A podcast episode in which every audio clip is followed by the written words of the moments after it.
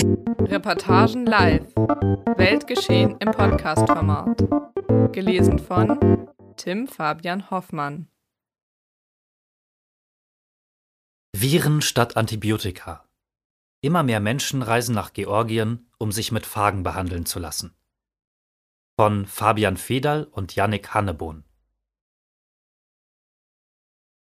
Wir können dir helfen, hat man Benjamin Kunert versprochen. Schließlich sind wir hier nicht in Deutschland. Kunert sitzt in seinem Hotelzimmer im Zentrum von Tbilisi auf dem Schlafsofa, blickt gegen die Wand, eine einzelne Träne läuft ihm die Wange hinunter. In Georgien ist er, weil er in Westeuropa als ein fast schon hoffnungsloser Fall gilt. Westliche Medizin hat bei ihm nicht nur versagt, sie ist schuld an seinem Zustand. Er kam leicht verletzt ins Krankenhaus und verließ es schwer krank. Seine letzte Hoffnung? Eine fast vergessene Therapie, die in einem heruntergekommenen Krankenhaus aus der Vorkriegszeit verabreicht wird und älter ist als Antibiotika. Der aber, glauben immer mehr Wissenschaftler, die Zukunft gehört. Einen Monat zuvor, im Februar 2022 werkelt Benjamin Kunert in seiner Garage. Draußen liegt Schnee, es fahren nur wenige Autos, obwohl es die Hauptstraße von Falkenstein ist, einer Kleinstadt mit gut erhaltenen Gründerzeithäusern im Vogtland Sachsen. Im Erdgeschoss betreibt seine Mutter einen Friseursalon. Benjamin lebt unter dem Dach mit seiner Freundin Dagmar. Den Dachboden hat er selbst ausgebaut, er ist gut mit den Händen, obwohl ihm am Ringfinger das erste Glied fehlt, ein alter Arbeitsunfall. Kunert zieht eine Plastikplane von der Wand, dahinter erscheint ein Rennrad. Carbonrahmen Marke Rose, neun Kilo leicht. Es ist teuer und darf es auch sein. Das Rennradfahren ist Kunats großes Hobby. So wie das Marathonlaufen, der Triathlon. Kunat ist ein Athlet. Oder besser, er war einer. Denn mit diesem Rennrad hatte er jenen Unfall, der sein Leben für immer verändert hat, der ihn Jahre später nach Tbilisi führen wird. Eine Sommernacht im Jahr 2017. Kunat fährt zur Frühschicht als Hochpräzisionsfräser in einer Fabrik im Nachbarort. Kurz vor 5 Uhr morgens rast er einen Hang hinunter. Seit Jahren macht er das, nie ist einer auf der Straße. Bis zu diesem Tag. Ein Mann schreitet gedankenversunken aus seiner Haustür, spielt mit seinem Schlüssel, schaut nicht auf die Straße. Um diese Uhrzeit wähnt auch er sich allein. Kunert klingelt, lenkt ein, weiter links, dann noch weiter links, bis kein Platz mehr ist. Zum Bremsen ist es zu spät. Blitzschnell muss er eine Entscheidung treffen. Rase ich gegen ein parkendes Auto oder gegen den Mann? Er wählt Letzteres. Mit 50 Kilometern pro Stunde prallt er auf, überschlägt sich, seine Rennradschuhe reißen die Klickpedale mit vom Rad. Er fliegt Dutzende Meter, landet erst auf der rechten Schulter, dann auf der linken, schlittert die abschüssige Straße hinunter. Während der Mann vom Zusammenprall nur ein paar Kratzer davonträgt, ist Kunert bewusstlos. Er erinnert sich noch an seine ersten Worte, als er wieder zu sich kommt. Fasst mich bloß nicht an, sagt er zu den herbeigeeilten Anwohnern. Er will auf die Rettungskräfte warten, den Notarzt, Menschen, denen er vertraut, dass sie ihm richtig helfen. Sprengung Schultergelenk bzw. Brustbein-Schlüsselbeingelenk links stellen die Ärzte im Krankenhaus am 20. Juli 2017 fest. Nichts Lebensbedrohliches. Die Behandlung? Das laterale instabile Ende des Schlüsselbeins wurde komplikationslos mit einer Platte versorgt. Glück habe er gehabt, sagen die Ärzte. Knapp drei Monate später ist Kunert wieder im Krankenhaus. Materialentfernung komplikationslos, heißt es im Bericht vom 11. Oktober. Alles gut gelaufen. Bis die Komplikationen begannen. Kunert schließt das Garagentor und stapft durch den Schnee im Hinterhof zum Haupthaus. Er trägt Hosenträger und ein eng anliegendes Shirt, darüber eine offene Jeansjacke.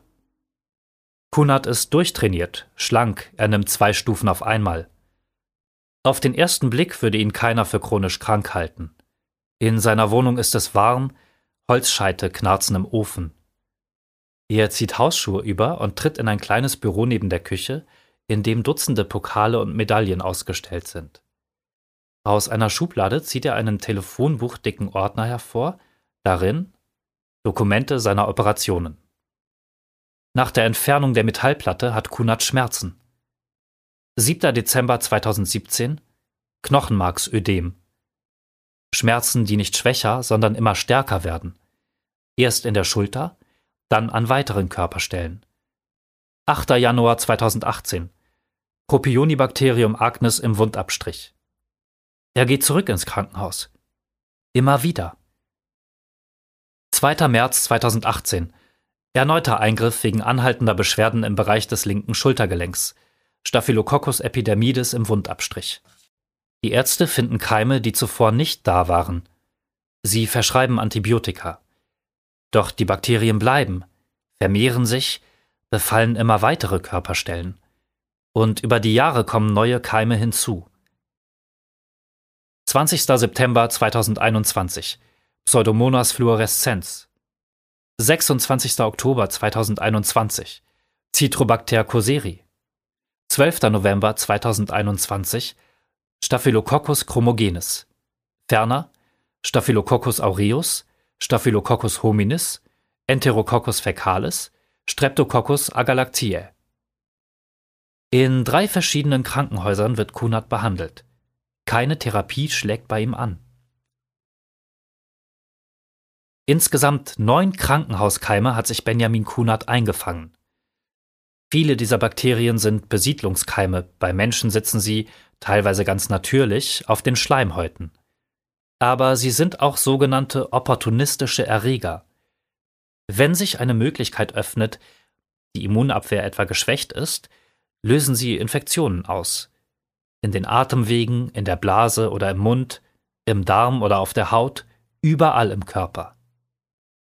Über Monate werden Kunert Antibiotika verschrieben. Erst Breitbandwirkstoffe, dann immer spezifischere, zuletzt sogar Reserveantibiotika, die äußerst selten angewendet werden. Tabletten zum Frühstück, Tabletten zum Mittagessen, Tabletten zum Abendbrot. Doch die Medizin wirkt nicht. Seine Keime sind immun gegen Antibiotika. Sie sind multiresistent. Kunert leidet unter Nebenwirkungen. Sein Darm funktioniert nicht mehr wie gewohnt, er bekommt Unverträglichkeiten, Schuppenflechte, Ekzeme. Er verliert Gewicht und fühlt sich erschöpft. Über ein Jahr kann er nicht arbeiten, danach nur Teilzeit. Er stellt seine Ernährung auf Schonkost um, isst vegan, nichts hilft. Heute sagt Kunert, er sei bereit gewesen, alles hinter sich zu lassen, aufzugeben. Die Krankheit hat sein Leben in einer Weise übernommen, wie er es sich nie hat vorstellen können. Nicht mit 70, aber vor allem nicht mit 34 Jahren. Eines Abends im Januar 2022 sitzt Kunert vor dem Fernseher. Er seppt durch das Programm, bleibt an einem Beitrag im öffentlich-rechtlichen hängen – es geht um eine alte, fast vergessene Therapie, die aus dem georgischen Tbilisi stammt, aber immer mehr Anhänger im Westen findet. Nicht unter Esoterikern, sondern unter seriösen Wissenschaftlern und unter verzweifelten Patienten. Gleich am nächsten Tag findet Kunat im Internet einen Kontakt. Er ruft einen Mann in Tbilisi an. Der Agent schickt ihm Anweisungen per WhatsApp. Abstrichsets kaufen gibt es bei Amazon im 50er-Pack Abstriche von betroffenen Körperteilen nehmen, Schorf, Wunden, Schleimhaut und diese dann per Post an das Eliava-Institut 3 Levan Gotua Street, Tbilisi, Georgien schicken. Und abwarten. Bekannte nennen ihn wahnsinnig, sagen, er spinne wohl. Wie kannst du das in einem anderen Land machen? fragt ihn eine Freundin. Aber Kunert ist verzweifelt. Es kann halt jeden Tag vorbei sein, erwidert er. Die Infektionen könnten schlimmer werden, sich ausbreiten. Vier Wochen später kommt die Antwort. Benjamin Kunerts Citrobacter ist resistent gegen neun der zwölf untersuchten Antibiotikaklassen, sein Enterococcus gegen fünf, sein Staphylococcus gegen alle bis auf eine. Er soll umgehend einen Flug nach Tbilisi buchen. Weil man nicht absehen könne, wie lange die Behandlung dauert, ohne Rückflug. 6. März 2022 Münchner Flughafen. Um 22 Uhr geht der Flug. Kunert, die Haare hochgegelt, trägt eine enge schwarze Hose, braune Halbschuhe aus Leder, Polohemd, seine üblichen Hosenträger. 6000 Euro hat er in Bar dabei. Seine Mutter hat sie ihm für die Reise vorgestreckt. Das viele Geld in seiner Tasche macht ihn nervös, immer wieder zuckt seine Hand nach ihr. Hoffentlich komme ich hin mit dem Geld, sagt er. 4000 Euro kostet allein die Behandlung. Vor dem Abflug vertreiben sich einige Passagiere die letzten Minuten am Boden mit Jägermeister. Nervös telefoniert Kunert mit seiner Freundin Dagmar, die wissen will, wann es endlich losgeht. Am Gate zeigt ein Nachrichtensender Bilder aus Tbilisi. 30.000 Menschen demonstrieren vor dem georgischen Parlament gegen den russischen Überfall auf die Ukraine. Kunat hat aufgeschürfte Hände, Wunden, die einfach nicht verheilen. Unter seinen Augen schimmern bläuliche Ringe, auch ein paar graue Haare hat er bekommen. Er leidet mittlerweile unter Nachtschweiß, muss nachts zweimal das T-Shirt wechseln. Das rechte Ohr schmerzt, sein Körper wehrt sich gegen die Infektionen, schafft es aber nicht mehr, sich selbst zu heilen. Seine Beschwerden ändern sich ständig. Im Flugzeug sitzt Kunat am Fenster vor dem Notausgang. Er filmt den Abflug. Jetzt gibt's kein Zurück mehr, sagt er. Er habe Hoffnung. Muss ja. Kunat tut während des Nachtflugs kein Auge zu. Zu angespannt sei er, zu aufgewühlt. Im Eingangsbereich des Flughafens Tbilisi warten Dutzende Menschen auf die Welle der Ankommenden. Eine Frau hält einen Zettel mit seinem Namen in die Höhe. Willkommen in Georgien, sagt Ina in perfektem Deutsch. Eine halbe Stunde dauert die Fahrt ins Hotel, quer durch die Innenstadt. Ina ist 25, hat im Kaufhaus und beim McDonalds gearbeitet, um ihr Medizinstudium zu finanzieren. Über die georgische Virentherapie habe sie im Studium in Deutschland nichts gehört, aber das Institut sei sehr gut, beteuert sie. Ina sagt, sie habe zuletzt fünf Patienten aus Deutschland hier gehabt. Und es werden mehr. Seit rund 25 Jahren hört man in den Nachrichten von multiresistenten Keimen. Kurz nach der Jahrtausendwende kamen die ersten Berichte aus Krankenhäusern in den USA. Patienten hatten sich seltsam hartnäckige Infektionen eingefangen und sie über schlecht getrocknete Handtücher weitergegeben. MRSA hieß dieser Keim. Methicillin-resistenter Staphylococcus aureus. Er widerstand nicht nur einem einzelnen Antibiotikum, sondern einer ganzen Klasse davon, den Beta-Lactam-Antibiotika, die standardmäßig gegen Staphylokokken eingesetzt werden. Resistenzen sind so alt wie Bakterien. Wie alle Lebewesen passen sich auch Mikroorganismen ganz natürlich den Veränderungen ihrer Umgebung neuen Gefahren und Bedrohungen an. Als der schottische Arzt Alexander Fleming in den 1940er Jahren Penicillin entdeckte, das erste Antibiotikum, warnte er schon in seiner Nobelpreisrede im Jahr 1945 Staphylococcus aureus, der Keim, den er untersuchte und der ihn zur Entdeckung des Penicillins führte, könne schnell gegen Penicillin resistent werden, wenn man das Antibiotikum falsch, also nicht ausreichend intensiv oder zu oft benutzt. Penicillin, wie alle Beta-Lactam-Antibiotika, ihr gemeinsames chemisches Merkmal ist ein viergliedriger Lactamring, wirkt, indem es ein Enzym des Bakteriums hemmt. Damit verhindert der Wirkstoff, dass sich nach der Zellteilung die Zellwand wieder aufbaut. Das Bakterium verliert seine Schutzhülle und läuft buchstäblich aus. Jede Antibiotikaklasse wirkt unterschiedlich.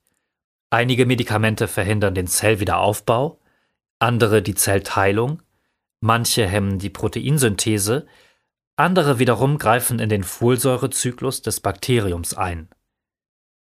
Antibiotika sind ideale Waffen gegen Bakterien. Aber sie verändern sich nicht. Im Gegensatz zu den Bakterien, die mutieren. Manche dieser Mutationen können dafür sorgen, dass ein Keim seine Anfälligkeit für ein Antibiotikum verliert – etwa weil sich die Andockstelle an der Zellwand zurückbildet, die das Antibiotikum nutzt, um das Bakterium zu entern. Bei MRSA etwa hat sich im Bakterium ein Protein entwickelt, das Penicillin binden kann und es auf diese Weise unschädlich macht. Nimmt man nun ein Antibiotikum, tötet es nur jene Bakterien ab, die noch immer anfällig sind, die die spezifische Mutation nicht durchlaufen haben. Übrig bleiben mutierte Keime, die sich, wenn das Immunsystem sie nicht abwehren kann, vermehren, sogar florieren, weil das Antibiotikum ihre Konkurrenten ausgeschaltet hat. Durch die Antibiotikaeinnahme kann man also unfreiwillig einen resistenten Stamm in seinem Körper heranwachsen lassen und die Bakterien später an seine Mitmenschen weitergeben. Nach dem Penicillin wurden Dutzende weitere Antibiotika entwickelt. Doch schon bald handelte es sich bei den neuen Medikamenten nur noch um Abwandlungen bereits bekannter Moleküle. Die Wirkmechanismen blieben ähnlich oder gleich. Dabei ist ein Bakterium, das gegen den Bindungsmechanismus etwa von Penicillin resistent ist, auch gegen alle verwandten Antibiotika resistent. Laut CARB-X, dem weltweit größten Forschungscluster für Antibiotika, wurden seit 1962 keine neuen Antibiotikaklassen mehr entwickelt. Zugleich züchtete die Menschheit durch den Einsatz von Antibiotika in der Humanmedizin, aber auch in der Tierhaltung, weltweit jahrzehntelang resistente Bakterienstämme heran. Einige davon haben ihre nicht resistenten Verwandten fast verdrängt, wie im Fall von MRSA. MRSA und nicht resistente normale Staphylococcus aureus verursachen dieselben Infektionen. Abszesse, Lungen- oder Hirnhautentzündungen, je nachdem, wo der Keim sich festsetzt. Doch bei MRSA schlagen die Antibiotika nicht an, einfache Infektionen werden so schwer heilbar.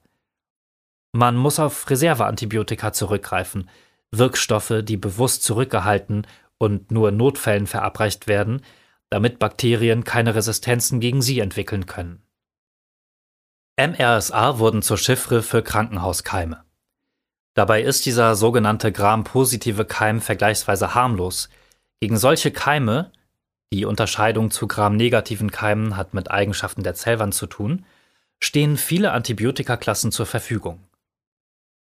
Rund um das Jahr 2014 tauchte dann eine neue Welle von multiresistenten Keimen auf. Diese waren Gram-negativ. Pseudomonas aeruginosa, Acinetobacter baumannii oder das Darmbakterium Escherichia coli, E. coli. Diese neuen antibiotikaresistenten Keime führen zu Infektionen, die häufig tödlich verlaufen. Eine Infektion mit Acinetobacter baumannii dem gegenwärtig wohl gefährlichsten multiresistenten Keim, hat, wenn sich das Bakterium in der Lunge oder Blutbahn festsetzt, eine Mortalitätsrate von bis zu 50 Prozent. Todesursache ist in fast allen Fällen eine Blutvergiftung. Gemäß dem O'Neill-Bericht, den die britische Regierung 2014 vorlegte, sterben jedes Jahr 700.000 Menschen an Infektionen mit multiresistenten Keimen. Wegen ihnen, aufgrund der Mortalität, der langwierigen Behandlung sowie anhaltenden Beeinträchtigung der Arbeitnehmer rechnet die Weltbank mit einem Verlust der weltweiten Wirtschaftsleistung in Höhe von 3,4 Billionen Dollar bis 2030.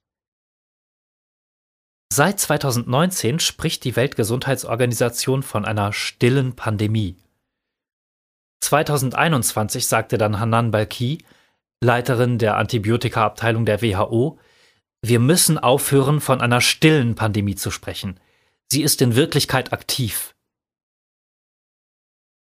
Im Frühjahr 2022, mitten in unserer Recherche, erschien ein Aufsatz im medizinischen Journal The Lancet, der alle bisherigen Erkenntnisse noch einmal umwarf. Die Autoren haben 471 Millionen Fälle in 204 Ländern untersucht. Es ist die mit Abstand umfangreichste Studie, die je zu Antibiotikaresistenzen gemacht wurde. Allein im Jahr 2019 gab es demnach 4,95 Millionen Todesfälle mit multiresistenten Keimen. Die Infektion hat zum Tod beigetragen, war aber nicht die Hauptursache.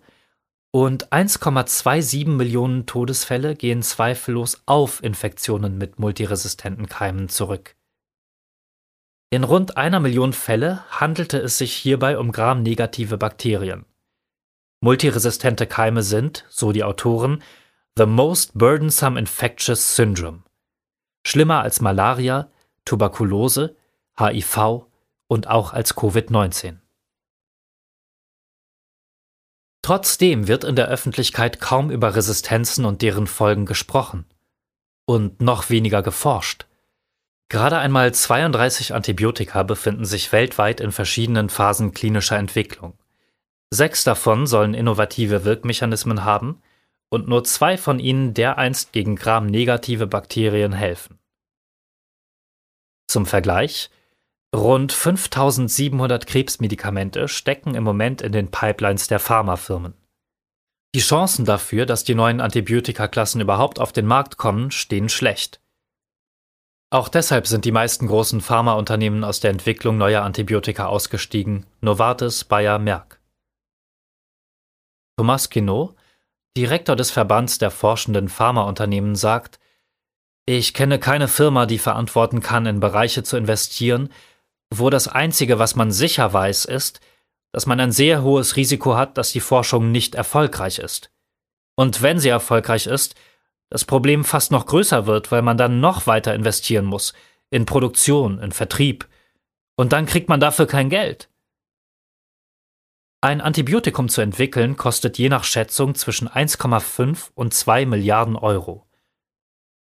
Und dann verdient man durchschnittlich 50 Millionen Euro damit, sagt Peter Bayer, der Zuständige für die Abteilung für Entwicklung neuer Antibiotika bei der WHO. Grund dafür? Die neuen Substanzen sollen möglichst selten verabreicht oder gleich als Reserveantibiotika unter Verschluss gehalten werden, damit Keime keine Resistenzen entwickeln können. Wir erleben bei der Antibiotikaentwicklung ein Marktversagen, sagt er. Mit Antibiotika Geld zu verdienen ist im Moment unmöglich. Die Pharmaindustrie investiert ihre Gelder lieber in Medikamente gegen chronische Krankheiten oder in hochspezifische Krebsmedikamente, die sie dann teilweise zu mehreren tausend Euro pro Dosis verkaufen kann. In einer Rede sagte der ukrainisch-amerikanische Forscher Salman Waxman 1969, die vergangenen Jahrzehnte mögen für manche die Ära der Atomkraft oder die Ära der Kommunikation sein. Ich bevorzuge, wie die meisten meiner Kollegen, die Ära der Antibiotika. Waxman hatte Streptomycin entdeckt, das erste Antibiotikum, das gegen Gram-negative Bakterien wirkt und dafür 1952 den Medizin-Nobelpreis erhalten. Die Ära der Antibiotika geht nun zu Ende. Bis 2050, rechnet die WHO, dürften jedes Jahr bis zu 10 Millionen Menschen an Infektionen mit multiresistenten Keimen sterben. Mehr als derzeit an Krebs. Ein Frühlingstag in Tbilisi. Die Sonne scheint auf heruntergekommene Wohnhochhäuser, Hotelneubauten, eine gigantische Reiterstatue. Kunert wird früh morgens mit dem Auto abgeholt. Es geht in den Norden der Stadt zum Eliava-Institut. Der Deutsche sitzt müde, in sich gesackt auf dem Rücksitz. Er ist noch immer von der Reise mitgenommen, aber gespannt. Endlich geht es los. Das Eliava-Institut ist ein kleines, unscheinbares Gebäude in einem eingezäunten Medizincampus. Als der Wagen auf den Parkplatz einbiegt, wird Kunat schon erwartet. Mit Surab Sakariaschwili hat er vor etwas über einem Monat telefoniert. Sakariaschwili hatte ihm Anweisungen für die Abstriche geschickt, nun Kunats Hotelzimmer gebucht. Der Mann mit der Schiebermütze und freundlichem Lächeln ist seit zehn Jahren eine Art Agent für Patienten aus Deutschland ein Touristenführer für Heilungssuchende. Im Wartebereich des marode wirkenden Institutsgebäudes stehen wackelige Metallsitze, ein elektrischer Desinfektionsmittelspender steht vor der Garderobe, daran hängt eine Steckdosenleiste, deren Kabel quer durch den Raum gespannt ist. Zakariaschwili gibt Kunat einen Stapel Dokumente in georgischer Schrift und übersetzt. Während die beiden sich durch den Wust aus Papier wühlen, führt uns eine quirlig agierende Frau, die gutes Englisch spricht, durch das Gebäude. Sie klopft an die Tür mit der Aufschrift Director und verschwindet wieder in den frisch gewischten Gängen. Msia Kutadelatze hat nicht viel Zeit, bittet an einen großen, nussbraunen Konferenztisch. Hier riecht es nach Stadtbücherei, buchig, holzig, alles wirkt etwas chaotisch, wie bei einer Professorin, die schon lange nicht mehr das Büro wechseln musste. Rund 60 Wissenschaftlerinnen und Wissenschaftler arbeiten am Eliava-Institut in der Abteilung für Forschung und Entwicklung. 20 zusätzliche in Teilzeit. Es waren einmal 700, erzählt die Institutsleiterin. Sie zeigt auf Bilder an der Wand, historische Aufnahmen. Das Gelände des Instituts war einst ein Vielfaches von dem, was es heute ist. Kutter de Latze verwaltet ein Erbe, das bis zum Namensgeber des Instituts zurückreicht. Der georgische Mediziner Georgi Eliava, Studium in Moskau, Promotion in Genf, arbeitete in den 1920er Jahren in Paris am Institut Pasteur. Dort traf er Félix de Herelle, einen kanadisch-französischen Biologen, der 1917 einen Ausbruch der Ruhe in Paris untersuchte. Dabei konnte er beobachten, wie die Ruhe auslösenden Bakterien unschädlich gemacht wurden, scheinbar ohne äußere Einwirkung. Er vermutete, dass da ein Virus am Werk war, das die Keime befiel und abtötete. Er nannte es Bakteriophagen, Bakterienfresser. Eliava war fasziniert. Dabei waren die Bakteriophagen, so paradox das klingt, erst einmal nur eine Theorie. Es gab damals noch keine Elektronenmikroskope, die das Virus hätten sichtbar machen können. Phagen sind hundertmal kleiner als das kleinste, was Menschen mit bloßem Auge sehen können. Die Existenz von Phagen erkannten DRL und Eliava nur an deren Wirkung, dem Schaden, den das Virus in Bakterienkulturen anrichtete. Die Forscher hatten eine Hypothese. Überall, wo Bakterien sind, dürften auch Bakteriophagen sein, die diese Bakterien fressen. Tiny and Deadly Bacillus has enemies still smaller, titelte die New York Times 1925 über der Erels Entdeckung. Winzige und tödliche Bazille hat noch kleinere Feinde. Die Erfindung des Elektronenmikroskops gab den beiden Forschern recht. Phagen sehen aus wie Weltraumsonden mit Polygonkopf und langen, spinnenartigen Beinen. Man schätzt heute, dass auf jedes Bakterium acht Bakteriophagen kommen. Es ist der häufigste Organismus auf der Erde. Nach seiner Zeit in Paris ging Eliava zurück nach Tbilisi, damals unter sowjetischer Besatzung, und gründete 1923 das Institut für Bakteriologie. Das Institut Pasteur spendete Ausrüstung und Material. Zu der Zeit war Penicillin noch nicht erfunden. Phagen waren die wirksamste antibakterielle Therapie, die die Menschheit bis dahin gesehen hatte. Auch in Deutschland und Frankreich, in den USA und der Schweiz wurde an Phagen geforscht. Das Institut in Tbilisi aber blieb der wichtigste Ort für Phagenforschung weltweit. Phagen waren eine medizinische Sensation. Apotheker und Ärzte in ganz Europa züchteten die Viren gegen verschiedenste Infektionen. Gegen Ausschläge gab es Cremes, gegen Darminfekte Zäpfchen, gegen Lungenentzündungen Inhalationslösungen mit Wirkstoff auf Phagenbasis. Einst tödliche Krankheiten waren auf einmal heilbar. Georgi Eliava wurde 1937 während der stalinistischen Säuberungen vom späteren sowjetischen Geheimdienstchef Lavrenti Beria hingerichtet. Ironischerweise wurde die Rote Armee der größte Abnehmer von Phagen aus dem Institut. Aber auch sowjetische Kindergärten und Schulen nutzten sie. Phagen wurden präventiv eingesetzt oder als Therapeutika. Während der Sowjetzeit halten die Phagen hunderte Millionen Menschen, sagt Institutsdirektorin Msia Kutadelatze. Natürlich wirken sie. Doch die Phagen hatten Pech. Sie wurden politisiert. Die Zentren der Phagenforschung lagen allesamt im kommunistischen Osten, in Tbilisi, Moskau. Während des Zweiten Weltkriegs entdeckte Fleming das Penicillin. Daraufhin hat der Westen vergessen, dass es die Phagen gibt, sagt Kutadelatze. Schließlich wirkten Antibiotika ebenso gut, und sie waren besser geeignet für die Massenproduktion. Westliche Staaten begannen Antibiotika zu erforschen, zu nutzen, weiterzuentwickeln. Der Ostblock zog nach. Jahrelang fristete die Phagentherapie ein Nischendasein.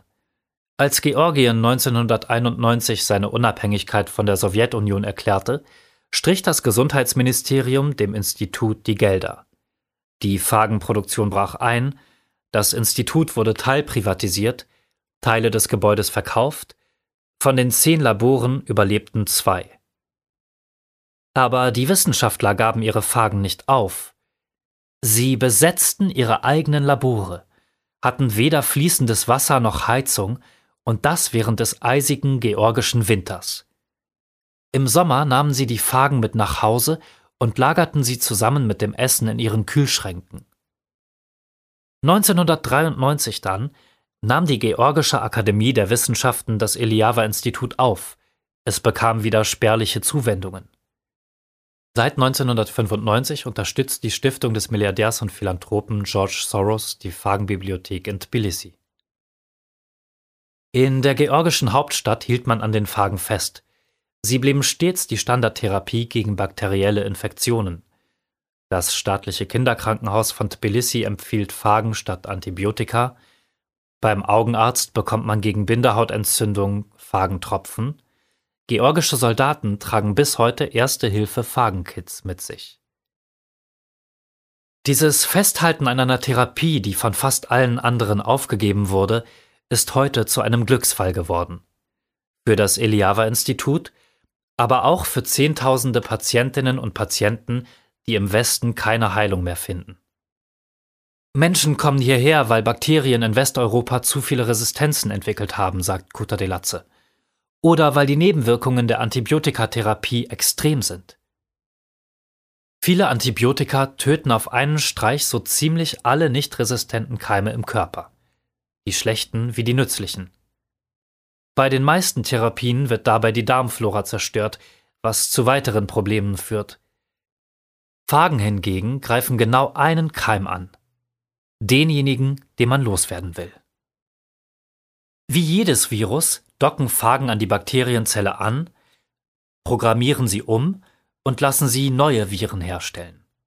Bis das Bakterium platzt und die kopierten Phagen freisetzt, die dann weitere Bakterien befallen, um sich zu ernähren und zu vermehren. Im Gegensatz zu Antibiotika können Phagen ganz natürlich mutieren.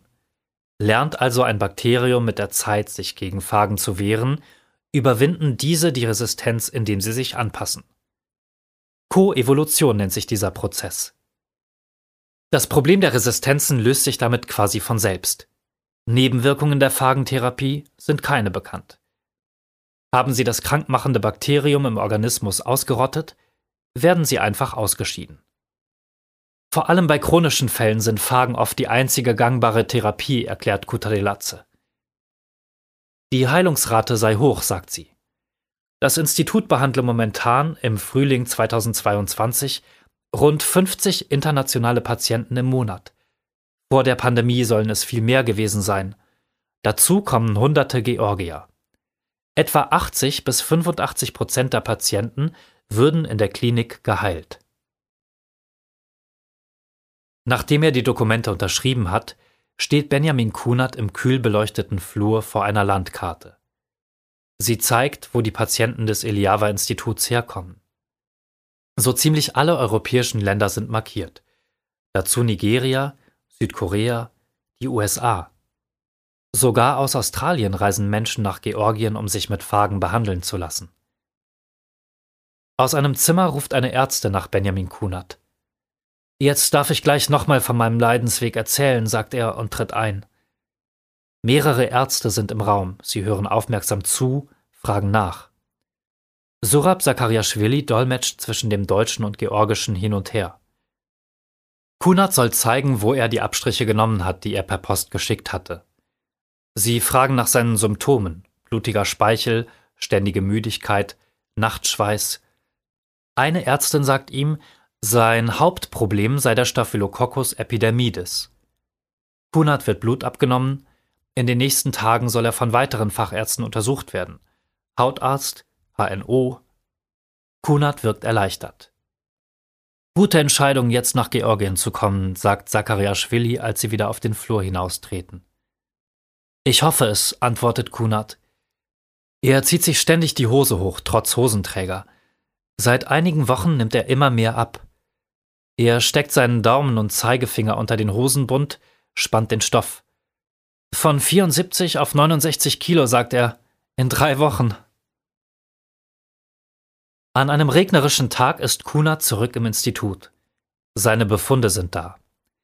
In seinem Blut wurde, wie erwartet, CRP nachgewiesen, ein Eiweiß, dessen Spiegel bei Infektionen, Entzündungen oder bei Gewebeschäden steigt. Kunads Wert deutet auf eine Entzündung hin. Ein Ultraschall soll zeigen, ob seine Milz vergrößert ist. Dabei fällt erstmals das Wort Fagen. Endlich. Nach fünf Tagen in Tbilisi. Kunat und die Ärztin sprechen sehr lange. Sie schreibt für ihn alles auf einem Blatt Papier auf. Seine Therapie sieht folgendermaßen aus. Mittags bekommt er Intesti, Breitbandphagen gegen den Enterococcus fecalis, der bei Kunat im Mundbereich angesiedelt ist. Da gehört er aber nicht hin, sagt die Ärztin, und wenn er da nicht hingehört, dann verursacht er Probleme. Morgens und abends kriegt er die spezialisierten Phagen, die aus seinem Abstrich speziell für ihn gezüchtet wurden. Für Keime, denen Breitbandphagen nicht beikommen. Der weitere Heilungsplan soll je nach Behandlungsfortschritt angepasst werden. Zusätzlich verschreibt der HNO-Arzt lokale Phagen. Die soll Kunert sich in die Nase träufeln. Kunert wirkt überfordert. Ist das denn alles in den Griff zu kriegen? fragt er. Medizin ist keine Mathematik, sagt die Ärztin, keine Physik, keine Formeln. In der Medizin gäbe es Leitfäden, Hoffnung, aber keine Garantien. Kunert sitzt einen Moment still da. Seine Beine baumeln vom Behandlungsstuhl, er sieht ein bisschen aus wie ein kleiner Junge, der am Stoff seiner Hose zieht. Ein Arzthelfer unterbricht die Stille. Er hält einen winzigen Becher mit einer bernsteinfarbenen Flüssigkeit in der Hand. Die versiegelte Kappe öffnet er mit einem noch winzigeren Flaschenöffner. Ja, zum Wohl sagen wir da, kommentiert Zachariaschwili, der die ganze Zeit dabei ist. Also, ich kann jetzt, flüstert Kunert vor sich hin. Der Rest geht sehr schnell. Kunert kippt den Cocktail hinunter. Es schmeckt nicht so besonders wie alte Soßenbrühe, sagt er. Er bekommt eine kleine Kiste mit Fagencocktails mit. Er soll sie im Kühlschrank im Hotel lagern und vor jedem Essen ein kleines Fläschchen trinken. Das erste Mal in dieser Woche wirkt Kunert zufrieden. Die folgenden Tage verbringt der 34-Jährige mehrheitlich im Hotel, macht kleine und größere Spaziergänge entlang des Flusses Kura, der sich durch die Stadt schlängelt, entlang der breiten Autostraßen, die die nördlichen und südlichen Viertel miteinander verbinden, durch das schneenasse Grau in diesem kalten, kriegerischen März. Einmal läuft er bis zum Tbilisi-See, wo ihn Polizisten kontrollieren, die ihm nicht glauben wollen, dass er zur Therapie nach Georgien gekommen sei. Sie schießen Fotos von ihm. Die Phagen trägt er immer bei sich. Zwei Fläschchen der Breitbandmedizin zur täglichen Einnahme und eine Creme, die direkt am Institut aus seinen Abstrichen hergestellt wurde, in einem Speziallabor, das wegen seiner hohen Sicherheitsstandards für Außenstehende nicht zugänglich ist. Ein anderes Labor dürfen wir besichtigen. In einem Vorraum, einer Art Umkleide, zieht sich Vako Pavlenischvili, der Leiter der Phagenproduktion am Eliava-Institut, eine Plastikfolie über die Schuhe, einen Laborkittel und Handschuhe an. Hinter der schweren Quarantänetür schieben zwei Mitarbeiterinnen einen Tisch mit Phagen aus dem Kühlraum. Die Lüftung surrt, das Plastik an den Schuhen knistert bei jedem Schritt. Hier werden Breitbandphagen wie die Intesti-Phagen gezüchtet, die auch Benjamin Kunert einnimmt.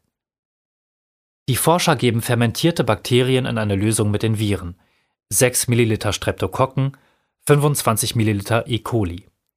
Die Virenkulturen können in einem sterilen Gefäß bei 37 Grad 24 Stunden lang wachsen und sich von den Bakterien ernähren. Wenn die Flüssigkeit klar bleibt, haben die Phagen gesiegt. Sie haben die Bakterien vernichtet und sich vermehrt.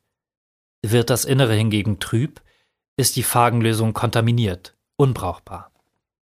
Die Phagen werden dann auf Fläschchen mit einem Volumen von 10 Millilitern verteilt, gekühlt und von Hand zwei Wochen lang geprüft. Ein unabhängiges staatlich akkreditiertes Labor des Eliava-Instituts prüft danach stichprobenartig die Chargen, ebenso wie ein unabhängiges Labor außerhalb der Eliava-Einrichtungen. Diese Breitbandphagen gibt es in Tbilisi in fast jeder Apotheke zu kaufen, als Shampoo, Salbe, Tropfen oder zum Trinken in den kleinen Fläschchen. Ein Dutzend kostet umgerechnet 20 Euro. Breitbandphagen seien wirksam gegen rund 85 Prozent aller Infektionen, die man im Alltag bekomme, sagt Forscher Pavlinischvili. In Georgien zumindest. Bei den ausländischen Patienten sieht es anders aus. Die kommen meist mit verschleppten, chronischen, multiresistenten Infektionen. Für fast 30 Prozent der ausländischen Kranken müssen Phagen eigenhändig gesammelt oder korrekter gejagt werden. Dafür beschäftigt Pawlenischwili eine Handvoll Phagenjäger. Sie suchen in der Umwelt jene Phagen, die ein Patient braucht. Phagen können sich nicht allein reproduzieren. Sie siedeln sich dort an, wo sie Nahrung finden, das passende Bakterium. Phagen gegen Darmkeime findet man deshalb am ehesten im Abwasser. Phagen gegen Milchsäurebakterien in der Milch. Sie sind hochspezialisiert. Phagen, die etwa gegen Staphylococcus aureus wirken, wirken nicht gegen Salmonellen. Kunads Abstrich, den er per Post an das Eliava-Institut schickte, kam ins Speziallabor. Die Forscher analysierten seine Bakterien und bestimmten, gegen welche seiner neuen Keime die Breitbandphagen wirkten und gegen welche nicht. Und dann ob sie dieses breitbandresistente Bakterium einschließlich der passenden Phagen in der Datenbank haben. Das Eliava-Institut hat über die Jahre eine eigene Phagenbibliothek mit hunderten Viren aufgebaut. So muss man nicht nach jedem Phagen einzeln jagen. Gegen Kunads Enterococcus und Citrobacter war nichts zur Hand. Ein Phagenjäger machte sich also auf die Suche danach. Irgendwo in Tbilisi. Im Boden, im Abwasser, im Fluss. Man findet sie, wie Pawlenischwili sagt, überall. Die gefundenen Phagen werden dann demselben Züchtungsprozess unterzogen wie der Breitbandphagencocktail. Nun lagern sie in Kunads Hotelkühlschrank. Die georgische Ärztin vermutet, dass Kunat bei seiner Schulteroperation nur eine einzige Infektion bekommen habe. Das, was die anderen Infektionen auslöste, war die extrem lange Antibiotikabehandlung. Über Monate habe er so sein Mikrobiom im Darm zerstört. Sie verschreibt Kunat einen Berg Probiotika zum Wiederaufbau seines Mikrobioms. Kunat fühlt sich bestätigt. Westliche Medizin, sagt Kunat, allem voran Antibiotika, habe sein Leben ruiniert.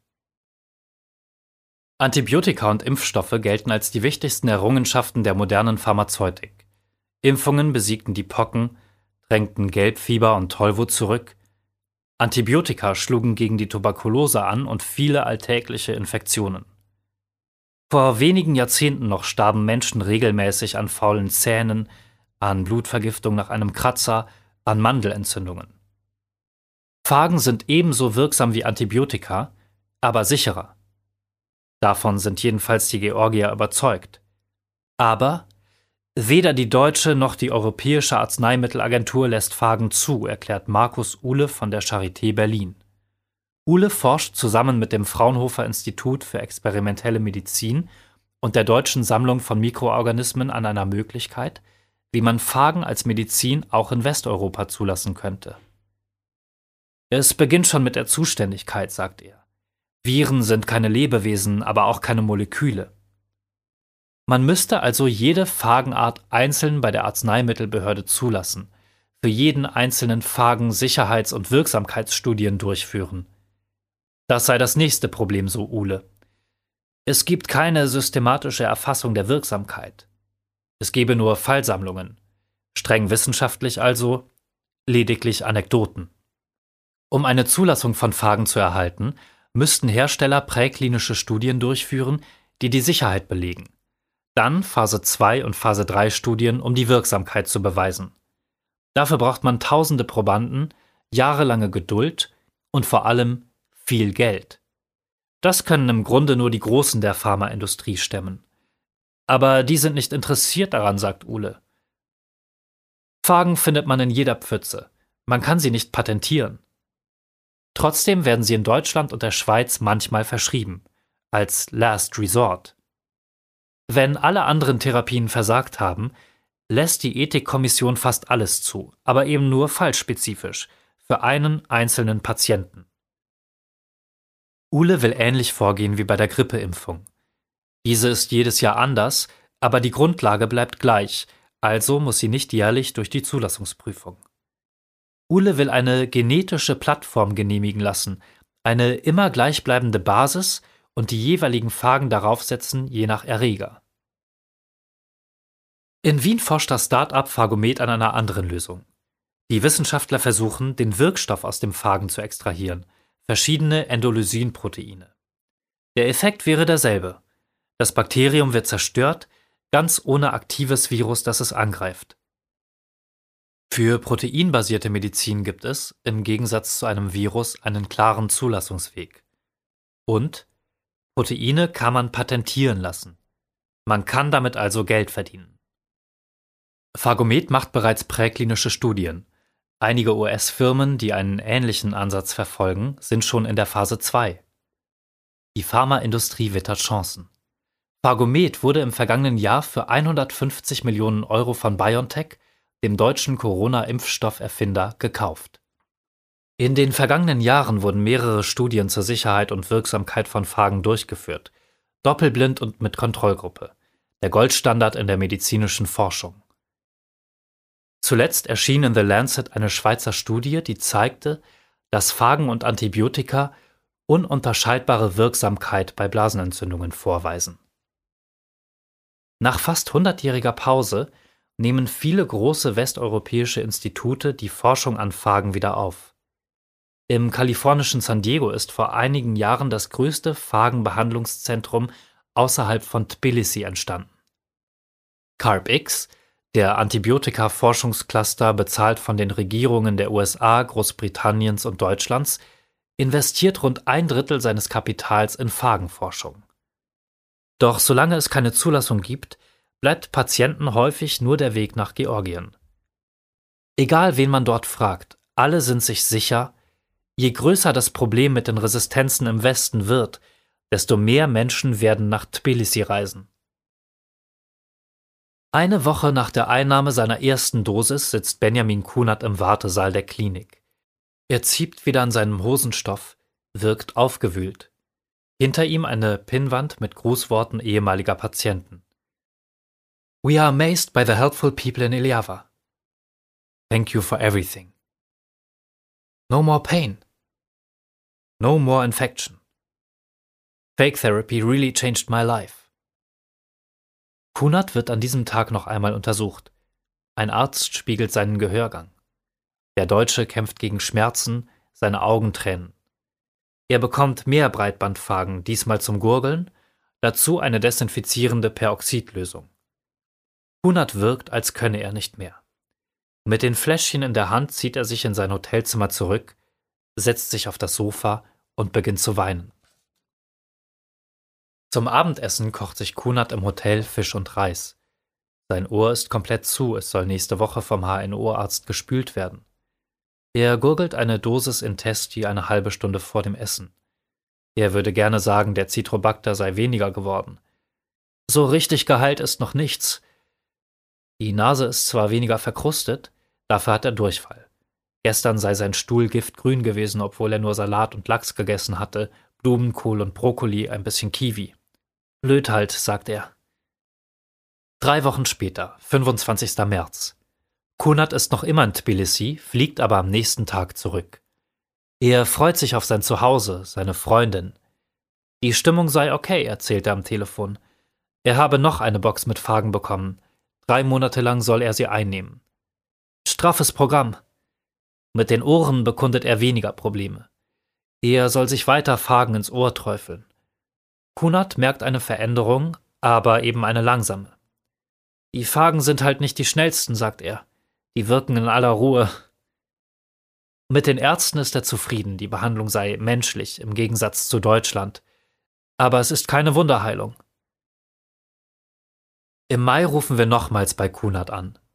Er ist gerade im Keller, verputzt seine Wände neu. Das rechte Ohr ist fast vollständig geheilt, nur noch selten spürt er Unterdruck.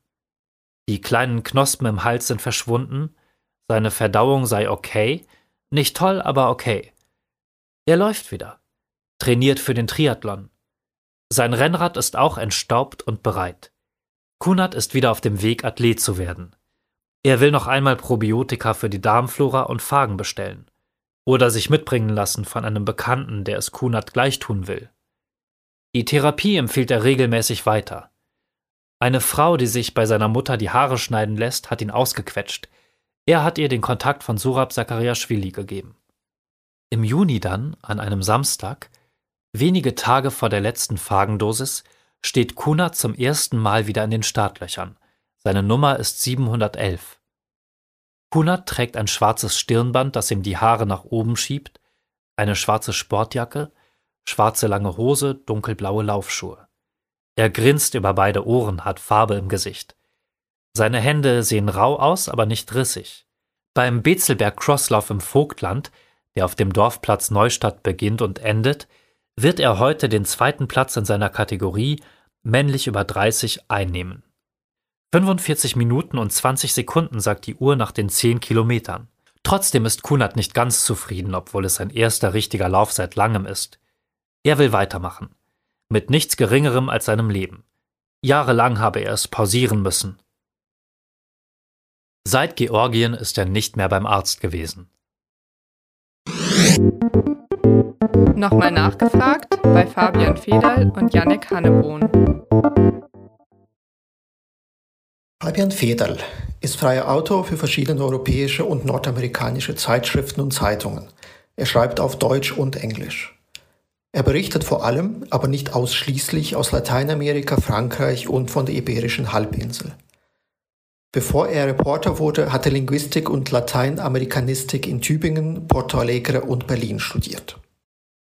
Hallo. Yannick Hannebohn arbeitet als Podcast-Produzent, Reporter, Formatentwickler und Moderator. Er ist Mitgründer von Pola Berlin, einer Produktionsfirma für journalistische Podcast-Formate. Er hat europäische Medienkultur an der Bauhaus-Universität Weimar und in Lyon studiert und in München die Deutsche Journalistenschule besucht. Hallo. Äh, Yannick, Fabian. Obwohl Fragen ja buchstäblich auf der Straße liegen, äh, kommt man nicht einfach so auf sie. Wie seid ihr auf das Thema gestoßen? Das muss Fabi erklären. Das Thema kommt von mir. Wir waren gemeinsam 2020 im September in Nordirland und haben dort eine Geschichte recherchiert, ähm, beziehungsweise also ich habe die ausgegraben irgendwann während der während des Lockdowns, des ersten Lockdowns im März. Habe schon angefangen mit einem Wissenschaftler aus Nordirland zu kommunizieren. Er hat uns dann im September eingeladen und dieser Wissenschaftler hat nach neuen Lösungen für das Problem mit also das weltweite Problem von Antibiotikaresistenzen gesucht. Da ging es darum, ähm, die aktuellen Zahlen sind 1,27 Millionen Menschen sterben im Jahr an multiresistenten Bakterien. Und dieser Forscher, Jerry Quinn heißt der, ähm, der meint, die Lösung gefunden zu haben und der meint, diese Lösung findet sich in einem Priestergrab. Das war so der, das, das, das Thema, das mich da so hingezogen hat mit diesem, dieser, so, ist das jetzt ein verrückter Wissenschaftler äh, oder, oder ist das ein Genie? Und so kam ich auf das Thema der, der Antibiotikaresistenzen. Ähm, und wenn man sich lang genug mit Antibiotikaresistenzen befasst, dann kommt man irgendwann auf Phagen. Und je nach, also sagen wir mal, hätte man das vor zehn Jahren gemacht, dann wäre man schon ganz schön tief ein, hätte man ganz schön tief einsteigen müssen in osteuropäische äh, Geschichte, wo Phagentherapie durchgehend irgendwie nicht so marginalisiert war wie, wie im Westen. In den letzten paar Jahren aber ist es auch im Westen einfach eine ganz große Sache geworden. Es gibt neue Forschungscluster an der Charité in Berlin. Es gibt ein Startup in Wien, das wurde von BioNTech jetzt gekauft. Und ich persönlich kam drauf, weil wir mit einem mit dem größten Forschungscluster der Welt eigentlich äh, telefoniert haben, äh, der größte Antibiotika-Forschungscluster der Welt, CARB-X. Und die haben nicht ganz die Hälfte, aber fast die Hälfte aller ihrer neuen Programme für, für innovative Antibiotika gegen multiresistente Keime basieren jetzt auf Phagen, einer Technologie, die also bis vor kurzem als komplett veraltet galt. Äh, Janik, Du hast euren Protagonisten Benjamin Kunert nach Georgien begleitet. Wie waren die Recherchen vor Ort? Das stimmt, ich habe ihn begleitet. Die Recherche vor Ort war ähm, aufregend, würde ich sagen. Also ich war noch nie in Georgien vorher. Es ist wirklich ein Land, äh, was vorher auf meiner persönlichen Landkarte noch nicht so richtig existiert hat. Aber ähm, ich ähm, mag Osteuropa Äh, und von daher habe ich mich da relativ schnell auch so wohl gefühlt. Ich weiß nicht, ob das bei Fabi auch gewesen wäre, wahrscheinlich nicht so. Äh, Fabian fliegt lieber nach Brasilien. Äh, deswegen war ich auch allein unterwegs. Ähm, ich fand es. Bitte? Nicht deswegen. Doch? War nicht da. Genau, du warst ja in Brasilien zu dem Zeitpunkt. Ähm, ich, äh, um auf die Frage zu kommen, ich fand das, ich, ich komme ganz gut mit Menschen zurecht, glaube ich. Gerade mit so äh, Sportlern in dem Fall. Also Kunert ist ja so ein, so ein Typ, der ist schon sehr nahbar. Also der hat es mir schon einfach gemacht, quasi so ein bisschen seiner Gedankenwelt und seinem Zweifeln. Wird das jetzt klappen mit der Therapie da?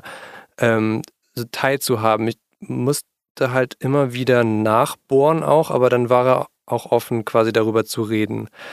Und gerade so dieses Ding von, von Vertrauensverhältnis zwischen Protagonisten und Reporter, ähm, man ist dann halt einfach zu zweit da. Also ich war dann wirklich mit ihm da und hab dann war dann an dem dran und wir haben zusammen gegessen und wir waren zusammen bei ihm auf der Couch und haben halt über den Tag in der Klinik geredet und so weiter. Aber das ging schon. Es war halt intensiv einfach. Äh, wie lange warst du in Georgien? Zwei Wochen. Fabian, das Thema Phagen ist medizinisch ja einigermaßen komplex. Wie hast du dich da einarbeiten können? Also erstmal vom Hintergrund bin ich Lateinamerikanist, ähm, also kein Mediziner hier. Ähm, ich irgendwann, äh, ziemlich zeitgleich mit dieser Geschichte vor, vor zwei Jahren über diesen irischen Forscher, habe ich einfach angefangen, immer mehr so medizinische Geschichten zu machen. Und ähm, ich glaube, was ich gelernt habe, ist, ähm, Mediziner sprechen einfach sehr gerne mit einem. Es ist eine sehr einfache Recherche man spricht dann mit, man findet die, die, also Wissenschaftler reden erstmal sowieso immer gern über die Sachen, äh, über die sie forschen. Und das macht die Recherche schon mal erstmal einfacher, als wenn es jetzt Politiker oder irgendwelche Wirtschaftsbosse sind, weil die sprechen sehr gerne drüber. Und was auch schön dran ist, ist, dass in, in diesen diese wissenschaftlichen Texte, die sind ja alle verfügbar. Man muss jetzt nicht irgendwelche geheimen Akten durchwühlen oder so, sondern man, man entweder man bekommt das eben bei Nature oder Science oder bei den ganzen anderen ähm, Paper, äh, bei den ganzen anderen Journals, bekommt man das entweder zugeschickt, wenn man sich dann nett meldet, oder man macht es über die Universitäten und dann kann man sich da reinlesen. Ähm, und meistens lese ich mich dann da rein und dann schreibe ich in so Notes ganz viele Fragen. Das sind teilweise Fragen, die, wo ich einfach was nicht verstehe. Ähm, und andererseits so Fragen so, warum nicht eigentlich so? Also so wirklich diese, diese Laienfragen. Und dann fragt man einfach drei, vier, fünf, sechs Leute außenrum, die ähm, alle dazu natürlich eine unterschiedliche Meinung haben. Also so zumindest ähm, hat das für mich funktioniert und ähm, das, Interessante, das, das Schönste an diesen Medizinthemen ist, es betrifft wahrscheinlich als eines der ganz wenigen Themen einfach alle, jeden einzelnen Menschen. Ähm, und die, also die Relevanz, die muss man einfach nicht klar machen. So, die ist einfach, die ist einfach da. Das ist ähm, ja schön. Wie war das für euch zu zweit an dieser Reportage zu arbeiten? Furchtbar anstrengend. Nee, ähm, ich find's, ich fand's interessant. Ich komme ja ähm, komme ja eher aus dem Audiobereich, Fabian eher aus dem Geschriebenen. Und äh, wir hatten jetzt quasi zum ersten Mal das Privileg, zusammen auch einen Text zu verfassen. Äh, so, meine Seite kann ich sagen, fand ich es ähm, schon eine Herausforderung. Ist jetzt nicht so, als hätte ich noch nie einen Text geschrieben, aber jetzt länger nicht mehr und vor allem nicht so eine lange Reportage. Aber man muss auch dazu sagen, dass Fabi halt einfach auch sehr gut schreibt. Das kann ich jetzt, glaube ich, hier mal so sagen. Und ähm, wir haben uns halt immer wieder abgestimmt, was, was brauchen wir von der Geschichte, was soll ich quasi anliefern, was ist über Recherche äh, aus Brasilien oder aus Deutschland quasi möglich. Und der Vorteil war eben, dass wir so diese Anfangssequenz, wo wir bei Benjamin Kunert in Vogelsang waren, da waren wir zu zweit und da haben wir schon sehr viel quasi an so einer, an so einem Grundstock quasi ähm, ja, bauen können, das dann am Schluss dann noch so vollendet wurde. Also ich glaube auch, dass die, es hat ganz technisch jetzt so funktioniert. Ähm, ich, also Yannick war da, hat aufgenommen, alles mit dem Mikrofon für Audio. Ähm, und er hat mir dann, was waren das, 40 Seiten mit nicht Stichworten, aber so halt, äh, ja, Sätze, aber das es hing nicht unbedingt zusammen, vorformuliert, geschickt. Ähm, und die Struktur der Geschichte ist ja relativ einfach. Die Struktur ist, ähm, es gibt drei, drei Hintergrundblocks, sagen wir mal. Diese ganze Geschichte, also erstmal die Problematik der Antibiotikaresistenzen und der Antibiotika, dann die Geschichte der Phagen und der Phagentherapie und dann die Forschung in Deutschland. Das war mir schon klar, dass diese drei Sachen so rein müssen. Ähm, und mir war auch klar, was diese Anfangssequenz ist, also dass wir da schon mal in Vogelsang in Sachsen gemeinsam waren. Und es war auch ziemlich klar, was die Einstiegsszene wird, weil mir Yannick davon dann auch live erzählt hat. Quasi kurz darauf habe ich einen Anruf in Brasilien bei mir zu Hause bekommen von Yannick, der gesagt hat, ja, der Kunert, der, der ist da gerade so richtig zusammengebrochen, der, der, der, der hält das nicht mehr aus hier. Da war so ein bisschen klar, dass ähm, da der Höhepunkt ist, dass wir dann von vorne einfach erzählen müssen aus Sachsen. Ähm, deswegen konnte ich dieses Material, das der mir geschickt hat, das mir Yannick geschickt hat, relativ gut ordnen am Anfang. Und dann gab es natürlich die Redigaturrunde von dir und das hat natürlich auch sehr geholfen. Ja, danke, es hat Spaß gemacht, den Text als Redakteur zu betreuen. Wenn ihr eine schwere Infektion hättet, Antibiotika wie bis anhin oder würdet ihr Phagen probieren? Ich würde direkt nach Georgien fliegen. Ernsthaft? Wirklich. Ich würd, Wirklich? Ja, ich, hab, ich bin da voll, also bin natürlich nicht befangen, aber ich würde da wirklich hinfliegen, ja. Ich habe auf jeden Fall seit dieser Recherche und seit, eigentlich seit wir uns damit auseinandersetzen, einfach ziemlich Angst vor multiresistenten Ja. Geheimen. Aber ich, also ich glaube wirklich, also man kann die sich ja auch über Wege beschaffen, weiß keine Werbung oder so, aber es gibt Wege, die auch quasi nach Deutschland zu Ist ja bekommen. auch legal. Du Legal. kannst es einfach bestellen. Ja, das ist im halt nicht zugelassen, quasi, genau. Aber du kannst es dir schon bestellen und dann könnte man sich quasi auch selber vielleicht mit so ein bisschen Lektüre noch nebenbei mit Fragen zumindest mal probieren zu therapieren. Passiert ja nichts. Im schlimmsten Fall scheidet der Körper die einfach wieder aus. Du musst ja wissen, was, was du hast. Also du musst ja irgendwo den Test machen können, was für ein Bakterium du hast. Genau, aber das können deutsche Ärzte ja auch. Also sagen wir so, deine Frage, ähm, wenn ich jetzt eine Mandelentzündung habe, ähm, dann nehme ich trotzdem so Amoxicillin oder was da verschrieben wird. Ähm, aber ganz ehrlich, wenn ich irgendwas Hartnäckiges hätte, ich würde da glaube ich auch hinfliegen. Ihr beiden plant ja einen großen, mehrteiligen sogar Podcast zu Antibiotikaresistenzen. Könnt ihr noch mehr verraten? Ja, gut, dass du fragst. Ähm, wir machen, ja, wir machen im Moment tatsächlich ja seit zwei Jahren, jetzt äh, sind wir in der Geschichte dran, einen Podcast für Deutschlandfunk Kultur. Ähm, das Ganze heißt The Cure, Heilung aus dem Grab. Und da geht es eben um die äh, anfangs äh, ja, angesprochene Geschichte von Jerry Quinn, einem irischen Forscher, der, der diese Grabeserde untersucht hat in seinem Labor und da eben einen neuen Wirkstoff isoliert.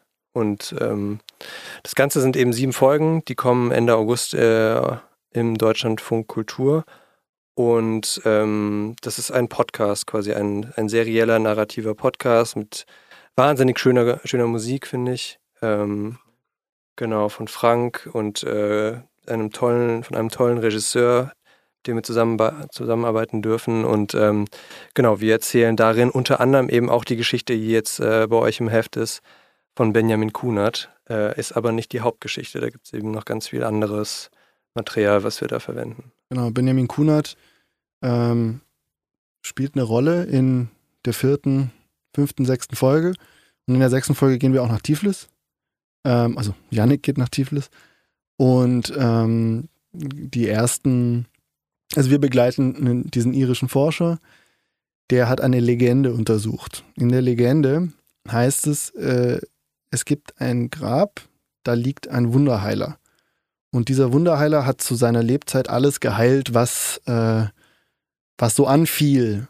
Und da sind die, die Dorfbewohner ins Grab, also äh, die Dorfbewohner sind erstmal zum Wunderheiler gegangen, haben sich von ihm heilen lassen.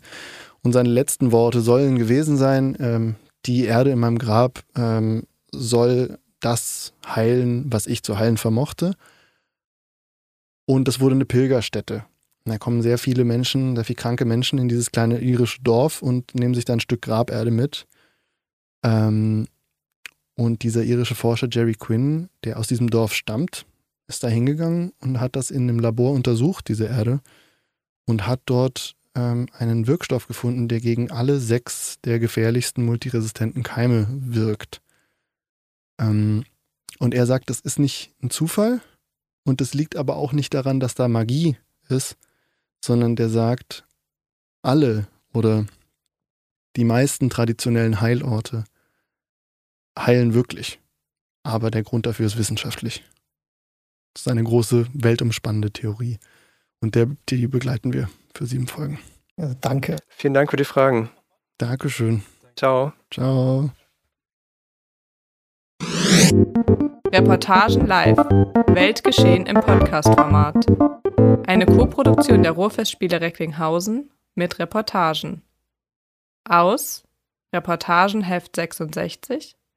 Text Fabian Federl und Yannick Hannebohn. Sprecher Tim Fabian Hoffmann.